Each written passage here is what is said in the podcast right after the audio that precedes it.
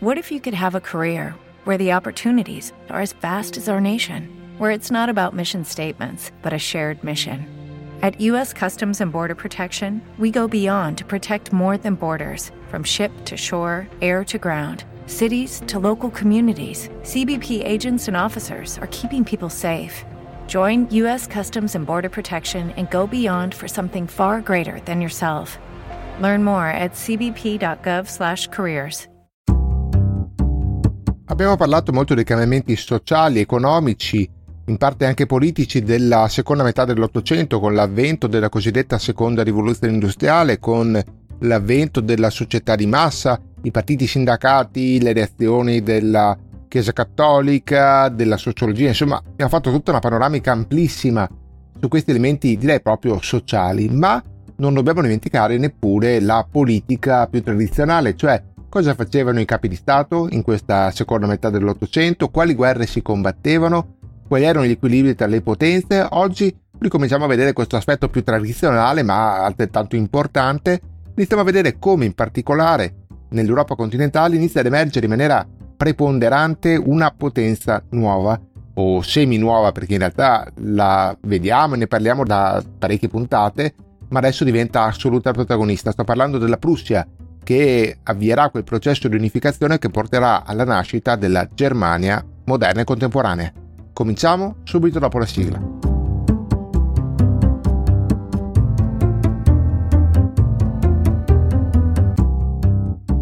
Dentro la storia, un podcast di Ermanno Scrip Ferretti, 186esima puntata.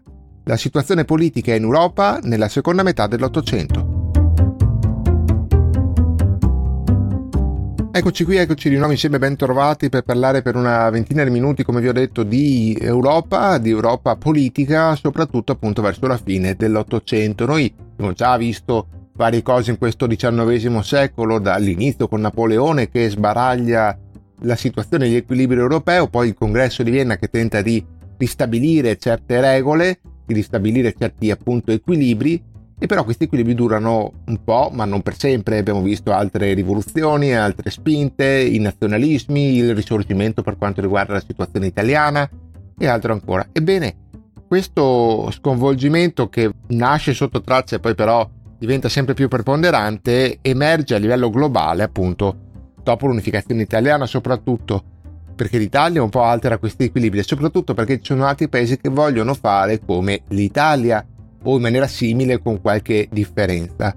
Bisogna dire che effettivamente attorno a metà 800 ci sono in Europa cinque potenze principali, che sono indubbiamente la Francia, che è uscita un po' malmessa dall'età napoleonica, ma si è un po' alla volta riconquistata anche una certa fiducia e ricorderete che a partire dal 1848 e meglio ancora dal 1852 la Francia diventa un impero, un secondo impero guidato da Napoleone III, di cui tra poco parleremo, diremo qualcosa.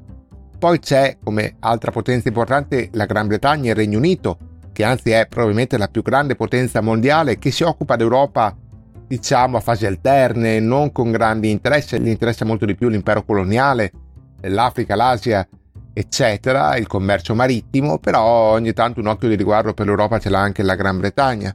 Poi c'è l'impero austro-ungarico che, lo vedremo, lo approfondiremo anch'esso, ha qualche problema interno, tra nazionalità diverse, abbiamo visto nel 48 gli ungheresi, i cechi ribellarsi, insomma un impero multietnico con diverse peculiarità non sempre positive.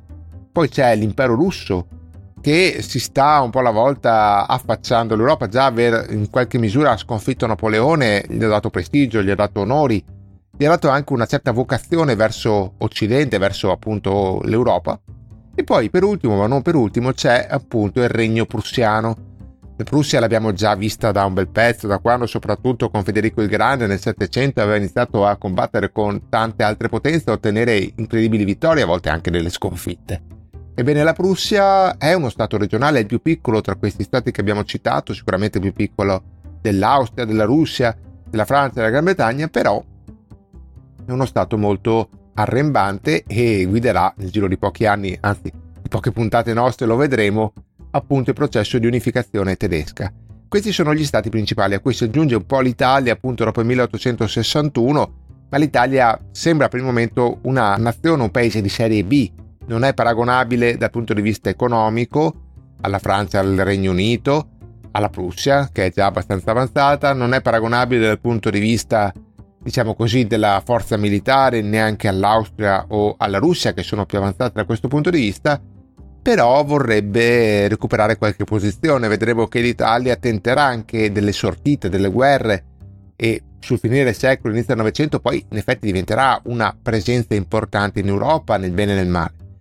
Però all'inizio parte un po' svantaggiata, questo sicuramente anche perché il percorso unitario è complicato, è difficile, è dispendioso, insomma l'Italia ci vuole un po' perché si riprenda. Però ecco, queste cinque potenze internazionali sono quelle che dominano la scena almeno negli anni 50, 60 e 70 dell'Ottocento. Approfondiamo qualcosa di alcune di queste potenze giusto per fare il quadro e per vedere cos'è accaduto nelle puntate che non abbiamo trattato, diciamo. Partiamo dalla Francia e la Francia ovviamente di Napoleone III. Ricorderete, l'avevamo detto, che Luigi Napoleone Bonaparte, nipote del Napoleone più famoso, si era candidato alla presidenza della Repubblica francese nel 1848, dopo la rivoluzione del 48, aveva vinto le elezioni era stato eletto appunto presidente con un incarico quadriennale.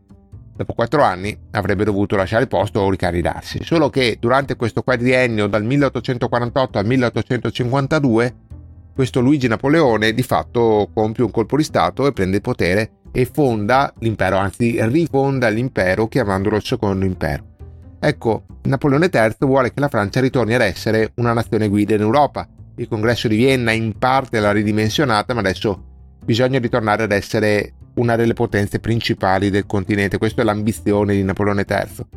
Certo ci sono anche degli ostacoli a questo progetto. Le altre potenze non sono così d'accordo con l'idea di una Francia egemone e soprattutto il rischio maggiore sembra provenire dalla Prussia, perché questa Prussia, che è certo un paese, vi dicevo, più piccolo, ma inizia a farci notare per una vistosa crescita economica e soprattutto per l'ambizione che pare avere a una certa unificazione delle lingue tedesche, dei paesi in lingua tedesca. Abbiamo parlato qualche puntata fa anche di questo pangermanesimo che si diffonde, l'idea di unificare tutti i popoli che parlano tedesco. Abbiamo parlato ancora all'epoca del nazionalismo di Fichte, ad esempio, che aveva detto sì, noi tedeschi dobbiamo riunirci in una sola nazione. E poi abbiamo detto anche, se vi ricordate, quell'assemblea di Francoforte che nel 1848-49 aveva anche provato a dare via questa unificazione offrendo proprio la corona al re di Prussia. Il re di Prussia l'aveva all'epoca rifiutata dicendo che non poteva accettare che fosse un'assemblea popolare a dargli questo incarico. La Prussia vuole unificare la Germania, ma vuole farlo a modo suo. Non vuole farlo proprio democraticamente, come verrebbe da dire dal basso, ma vuole condurre questa unificazione dall'alto. E ovviamente Napoleone III capisce che il progetto è un po' quello ed è molto preoccupato perché una cosa per la Francia è avere al confine orientale una serie di staterelli divisi di lingua tedesca e quindi fragili perché nessuno troppo forte, nessuno troppo grande. Altra cosa invece è avere uno Stato unitario ai propri confini a oriente, una Germania unita con poi magari anche la forza dell'esercito prussiano, questo sarebbe sicuramente un problema per Napoleone III. Quindi lui nella sua politica estera inizia a cercare di bloccare ogni iniziativa da questo punto di vista. Bisogna bloccare l'allargarsi della Prussia, bisogna bloccare anche eventualmente le pretese dell'Austria, che era in un certo senso la principale fautrice dell'indebolimento della Francia al congresso di Vienna. Insomma, bisogna tenere d'occhio la parte orientale e la parte tedesca, la zona soprattutto tedesca. In Germania, tra l'altro, in Prussia, tra l'altro, inizia ad emergere un capo di governo di cui parleremo, un cancelliere prussiano di cui parleremo molto nelle prossime puntate, che si chiama Otto von Bismarck, che eh, da questo punto di vista sembra pericoloso per Napoleone III. Ma Napoleone III non ha solo il problema del confine orientale, ha anche un problema più generale di tenuta del suo governo. Vi ho detto, è diventato imperatore, si è fatto proclamare imperatore con un colpo di Stato, ma ovviamente i tempi non sono quelli di suo zio Napoleone, che riusciva a tenere il potere in maniera molto salda anche perché vinceva guerre in ogni ambito d'Europa. Ricorderete che Napoleone fu portatore di campagne clamorose, di vittorie clamorose contro tutti i suoi nemici. Ecco, Napoleone III non è altrettanto bravo dal punto di vista militare, quindi se vuole mantenere potere bisogna anche gestire il consenso, diciamo così. E Napoleone III di fatto crea un modello politico un po' particolare per la Francia, che avrà anche un certo seguito poi, che viene chiamato in quegli anni il cosiddetto bonapartismo, dal cognome ovviamente Bonaparte di Napoleone III e anche di suo zio Napoleone I. Cos'è questo bonapartismo? È una concezione dello Stato un po' innovativa per certi versi, che mette insieme da un lato autoritarismo, quindi accentramento dei poteri, forme non dico dittatoriali che è troppo, ma comunque autoritarie, una grande forza dell'esercito, un grande prestigio dell'esercito, eccetera, ma allo stesso tempo, di fianco a questi elementi, diciamo più di destra, potremmo dire, dittatoriali, quasi semi-dittatoriali, c'è anche un certo riformismo sociale, una certa attenzione a magari le esigenze delle plebi, dei contadini, delle classi più umili. Insomma, Napoleone III vuole essere l'uomo della destra e della sinistra allo stesso tempo. La destra perché rappresenta questa autorità, questo nazionalismo anche piuttosto forte, questo militarismo anche piuttosto forte, ma della sinistra perché dice guardate che io i poveri li curo, ai poveri presto attenzione, dall'alto calo delle riforme attenta alle loro esigenze. Ecco, non sono le riforme che vorrebbero i socialisti ovviamente, non sono le riforme che vorrebbero gli anarchici ovviamente, sono riforme, ripeto, un po' paternalistiche si dice, cioè io che sono superiore a voi vi dico di cosa avete bisogno e ve lo concedo, in questo senso. Però, però hanno anche un certo successo soprattutto nelle campagne francesi. Napoleone III ha nelle campagne la sua base forte, la sua base di consenso molto forte. E quindi è una sorta di autoritarismo demagogico, potremmo dire così. Napoleone si rivolge spesso al popolo, ha bisogno dell'appoggio del popolo e lo chiama in parte anche ad esprimersi tramite quei plebisciti che avevamo già visto con suo zio. Plebisciti sono elezioni in realtà molto discutibili, dalla non proprio corretta formulazione, che non rappresentano una forma di esercizio veramente democratico della volontà popolare, però sono comunque un modo per coinvolgere il popolo, capite? C'è questa ambiguità di fondo che per qualche anno funziona sull'operato di Napoleone III e questo modello autoritario ma attento al sociale verrà replicato non solo in Europa, anche nel mondo nei decenni successivi. Dal punto di vista però proprio governativo, come governa Napoleone III? Beh, bisogna dire questo. Lui cerca di affidarsi molto a una sorta di nuova classe burocratica, come aveva fatto in parte anche suo zio. Forse suo zio c'era riuscito in maniera più compiuta con tutto quell'investimento sui politecnici, sull'istruzione, eccetera. Però anche Napoleone III vuole seguire quella falsa riga, vi verrebbe da dire, cioè ad esempio dà grandi incarichi all'interno dei ministeri, all'interno dell'apparato statale, a tutta la borghesia urbana, ma soprattutto ai tecnici di origine borghese, che sono figure professionali come ingegneri, finanzieri, a cui si dà grande credito e che guidano una serie di riforme. Tant'è vero che alcuni storici hanno detto che il bonapartismo diventa una sorta di tecnocrazia, a governare davvero sono i tecnici, a cui Napoleone III si affida in maniera quasi completa. Questo lo porta a grandi successi, in realtà fino ad un certo punto. In effetti qualche novità importante in Francia arriva. Parleremo più avanti, ad esempio, del ridisegno di Parigi che viene ripianificata in un certo senso proprio sulla base di questa nuova mentalità tecnocratica. Altre misure economiche sembrano funzionare abbastanza bene in certi momenti, ma Napoleone III ha anche i suoi limiti.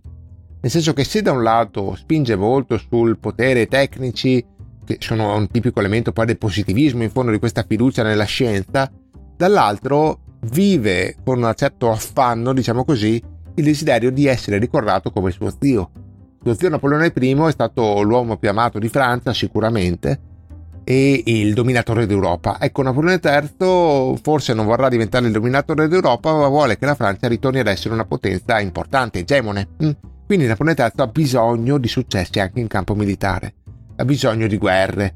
Lui dice l'impero significa la pace, questa è una sua famosa frase che ripete a destra ma anche in Francia, ma in realtà questo impero che significa pace non lo si vede nel lato pratico, Napoleone III si imbarca in diverse guerre, non le vedremo neppure tutte, ma diversi interventi che dovrebbero servire a dare un certo peso alla Francia. Quali? Beh, in primo luogo, il più famoso anche qui in Italia è la guerra di Crimea. Famoso in Italia perché è anche un elemento importante del percorso risorgimentale, ne abbiamo parlato a suo tempo quando abbiamo parlato di Cavour, se vi ricordate, il Piemonte, l'intervento piemontese, eccetera. Ecco, questa guerra di Crimea scoppia nel 1853 va avanti fino al 1856 ed è una guerra sulla quale in realtà la Francia non dovrebbe avere grandi interessi, è una guerra tra l'impero russo e l'impero ottomano, volto a stabilire il dominio soprattutto del Mar Nero. La Russia sta cercando di allargarsi sempre di più verso sud, l'impero ottomano è in crisi e la Russia sembra in grado di poter conquistare nuove terre e soprattutto garantirsi una certa egemonia sui mari del sud. La Francia è preoccupata da questo ingrandirsi della Russia che potrebbe alterare gli equilibri, ma soprattutto la Francia avrebbe anche interesse lei stessa ad avere degli avamposti in Oriente per fare affari, per commerciare, per avere anche una certa influenza politica. Quindi è proprio Napoleone III che convince in parte anche il Regno Unito a intervenire in questa guerra alleandosi con l'impero ottomano per frenare l'avanzata russa. La guerra appunto dura tre anni, è molto sanguinosa, poi partecipa anche il Piemonte, alla fine vincono effettivamente gli alleati, vincono il Regno Unito, la Francia, l'impero ottomano e il Piemonte.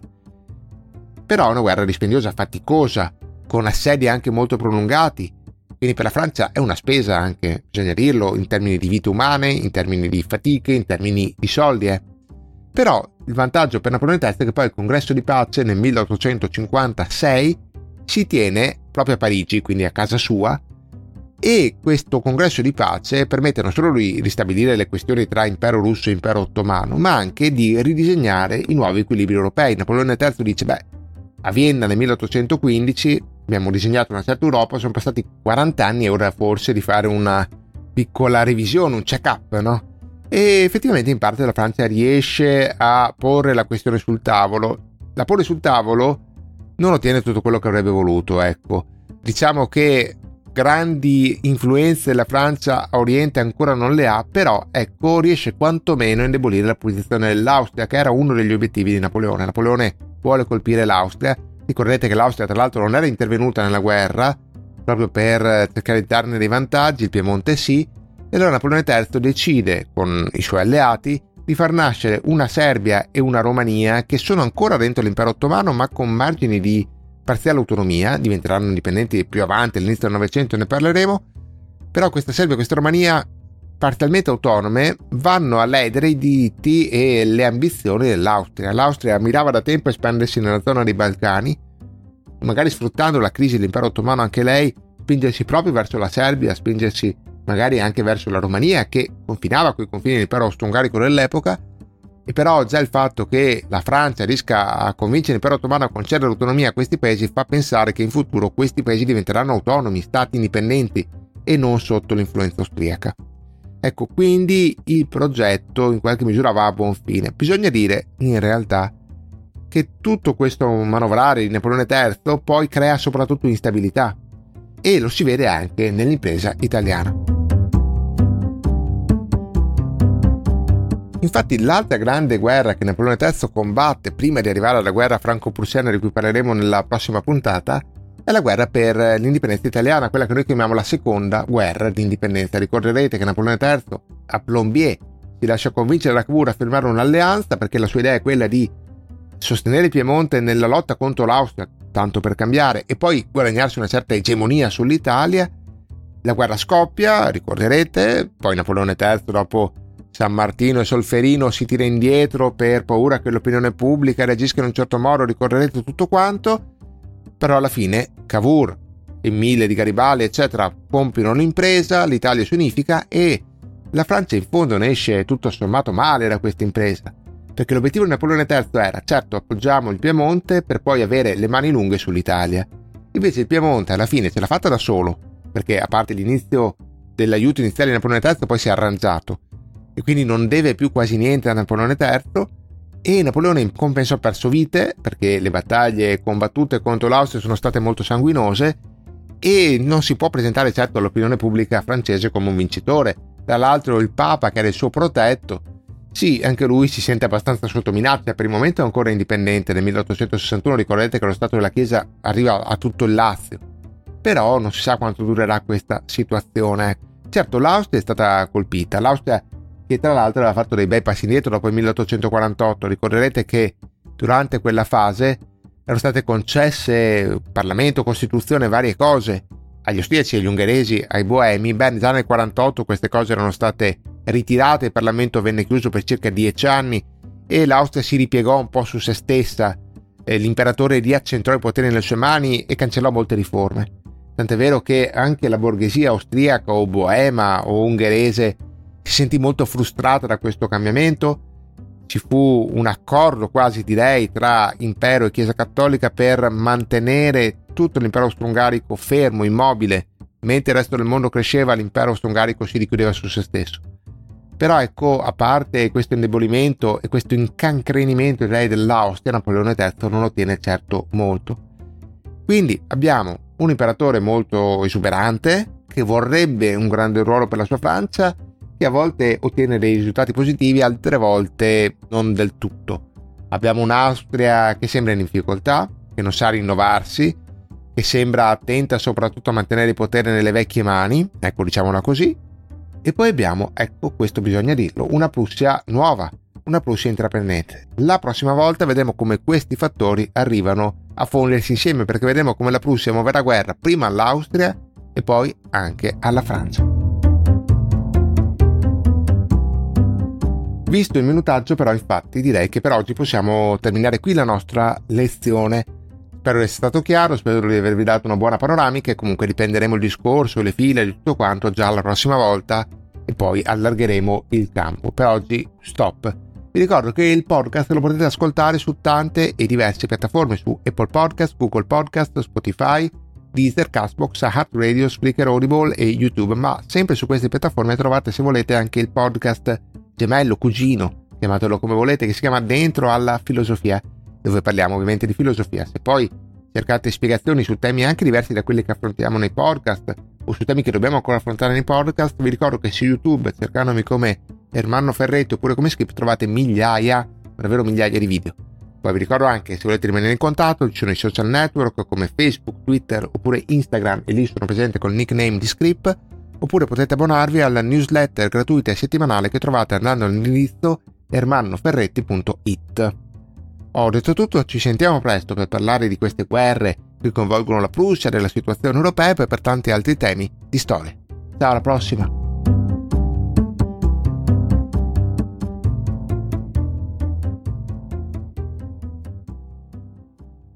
Hello, it is Ryan, and we could all use an extra bright spot in our day, couldn't we? Just to make up for things like sitting in traffic, doing the dishes, counting your steps, you know, all the mundane stuff. That is why I'm such a big fan of Chumba Casino. Chumba Casino has all your favorite social casino style games that you can play for free anytime, anywhere with daily bonuses. That should brighten your day a little.